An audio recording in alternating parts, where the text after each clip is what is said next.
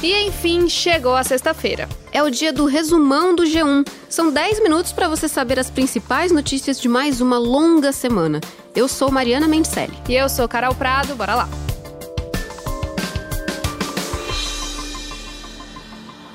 Um milhão. Gente, nessa semana, o número de casos confirmados no mundo do novo coronavírus passou da marca de um milhão.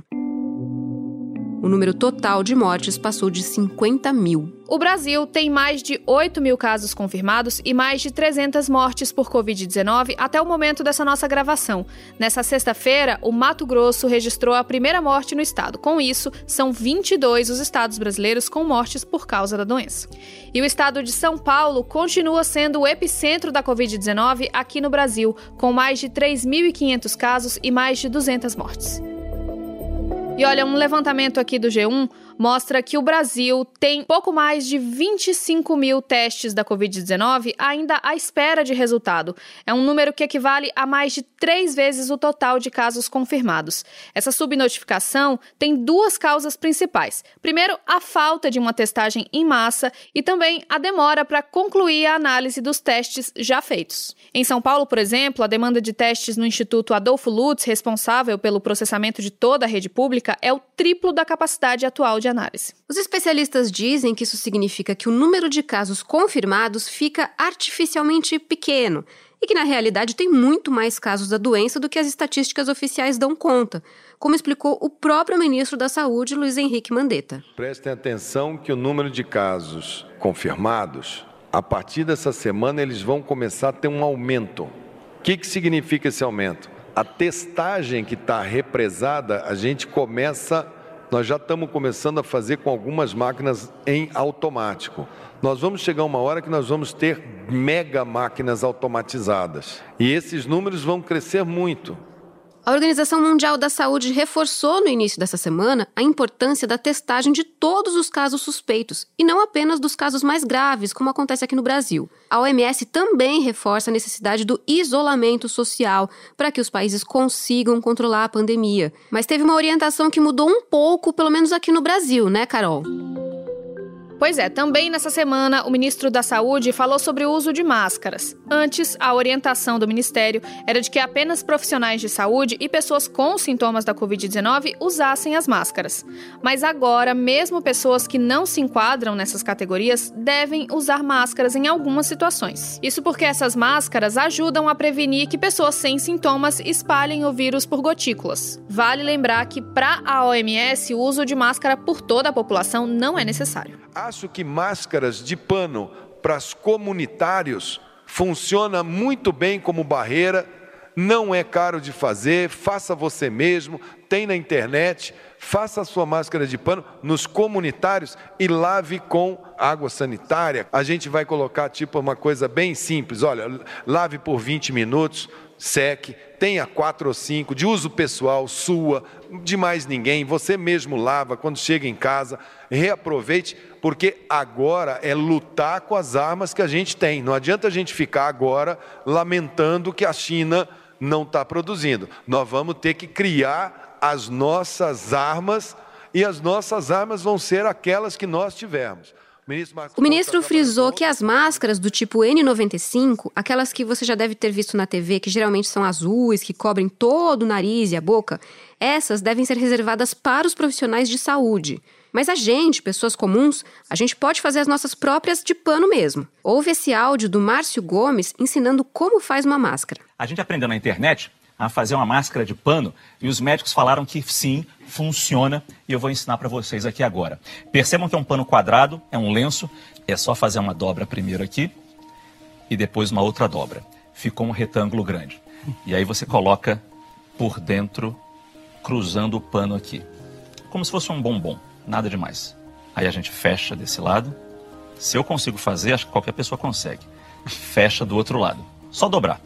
Puxa o elástico um pouco, puxa o elástico um pouco, a máscara está pronta. Nessa quinta-feira, o governo federal publicou a lei que cria um auxílio de 600 reais por três meses para cada trabalhador informal. O auxílio proposto pelo governo era de 200. Aí a Câmara dos Deputados aumentou para 600 e votou o projeto há uma semana. O Senado aprovou na segunda, Bolsonaro sancionou na quarta, mas a publicação oficial só saiu na quinta e mesmo assim sem data para o pagamento começar. Segundo o presidente, a expectativa é que as pessoas comecem a receber o dinheiro na próxima semana. O governo também publicou uma medida provisória para proteger os trabalhadores formais, aqueles que têm carteira assinada. A MP cria o Programa Emergencial de Manutenção do Emprego e renda que vai pagar o benefício. O objetivo, segundo o Ministério da Economia, é evitar demissões. Vai funcionar assim: as empresas vão poder reduzir a jornada dos funcionários com redução proporcional do salário, e daí o governo vai complementar o salário pagando um percentual do seguro-desemprego. As empresas vão poder reduzir as jornadas de trabalho e o salário proporcionalmente,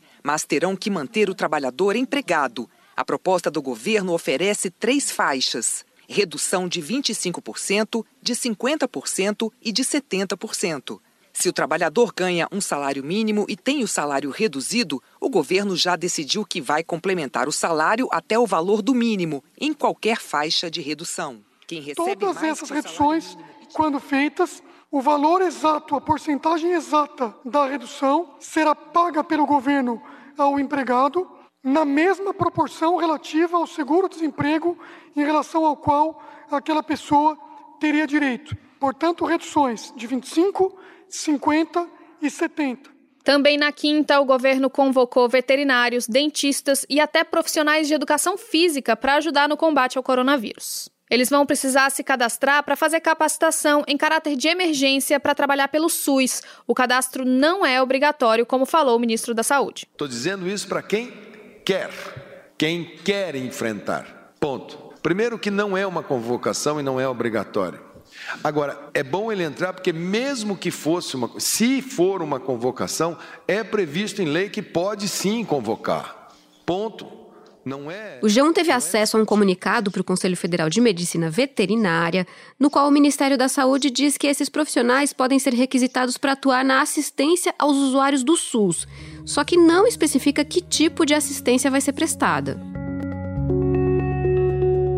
E olha, no comecinho desse episódio, a gente falou que o mundo atingiu a marca de um milhão de casos. Os países com o maior número de mortes são, nessa ordem, a Itália, que anunciou que vai prorrogar o isolamento social super rigoroso por lá até o dia 2 de maio. Antes ele ia acabar em 13 de abril. A Espanha, que nessa semana registrou uma explosão impressionante no número de óbitos. Nas últimas 24 horas foram 932, um recorde. E os Estados Unidos, que também tiveram um recorde de mortes em um só dia. 1.169 em 24 horas. Por lá, o número de americanos que fizeram pedidos de auxílio-desemprego bateu um novo recorde e pela segunda semana seguida, chegando a mais de 6 milhões e 600 mil pessoas. Na América Latina, imagens do Equador, país com uma área territorial próxima à de Rondônia e com a sétima maior população da América do Sul, chocaram o mundo nessa semana. Estão circulando vídeos e fotos da maior cidade do país, Guayaquil, que mostram corpos nas calçadas e nas casas das pessoas para serem recolhidos depois de horas ou mesmo dias das mortes. As imagens são um retrato do colapso do sistema funerário do Equador. Na quarta-feira, o governo do país informou que removeu 150 cadáveres que estavam dentro de casas na cidade, mas não confirmou quantos morreram por Covid-19. Oficialmente, o país tem mais de 3 mil casos e 120 mortes. Mas para tentar terminar essa parte com uma nota mais positiva, a Universidade Americana Johns Hopkins, que monitora os casos em tempo real, mostrou essa semana que mais de 200 mil pessoas já estão curadas da Covid-19 no mundo. E saiu a nova data da Olimpíada de Tóquio. Vai ser de 23 de julho a 8 de agosto de 2021. Poucos dias depois, começam os Jogos Paralímpicos, que vão rolar entre 24 de agosto e 5 de setembro. Aqui no Brasil, o governo divulgou as regras para o Enem, as inscrições vão começar em 11 de maio e terminar em 22 de maio. As provas impressas vão ser aplicadas nos dias 1 e 8 de novembro. E uma novidade é que, pela primeira vez, o exame também vai ter uma versão digital. O candidato vai poder escolher se quer a prova impressa ou a digital na hora da inscrição, mas a prova digital vai ser para um total de 100 mil participantes. Mas atenção, hein? O Enem Digital acontece antes, nos dias 11 e 18 de outubro. O governo espera que até 2026 o Enem seja 100% digital. Além das novas regras do Enem, o governo também anunciou o novo prazo de entrega do imposto de renda. A data da entrega, que estava prevista para 30 de abril, agora foi para o dia 30 de junho, daqui dois meses. Até o dia 30 de março, mais de 8 milhões de pessoas já tinham mandado a declaração. Bom, o prazo do primeiro lote da restituição, previsto para 30 de maio, ainda vai ser avaliado pela Receita. O governo federal estima que 32 milhões de contribuintes façam a declaração de 2020. Até o Cascão sabe que a melhor maneira de combater a Covid-19 é lavando bem as mãos com água e sabão sempre que possível. Pois é, gente, até os personagens da turma da Mônica estão se esforçando para combater o coronavírus. O cartunista Maurício de Souza desenhou um cartaz especial com o Cascão lavando as mãos. O Cascão, aquele que não gosta de água. Fica aí mais um apoio agora do Cascão para que todo mundo reforce os cuidados com a higiene. E, gente, mais uma vez a gente fala aqui: lavem as mãos com água e sabão sempre, sempre, várias vezes ao dia ou usem álcool gel. Esse foi o Resumão, o podcast semanal do G1, disponível no G1, claro, no Castbox, no Apple Podcasts, no Google Podcasts, Spotify, Deezer ou na sua plataforma preferida. Gostou do nosso podcast? Então assina e pode compartilhar com quem você quiser. Esse programa foi feito por nós e também por Mônica Mariotti, Isabel Seta, Gabriela Sarmento, Jéssica Rocha, Luiz Felipe Silva, Tiago Kazuroski, Wagner Santos, Sérgio Fernandes, Giovanni Reginato e Vivian Souza. Bom fim de semana. Tchau. Tchau, até mais.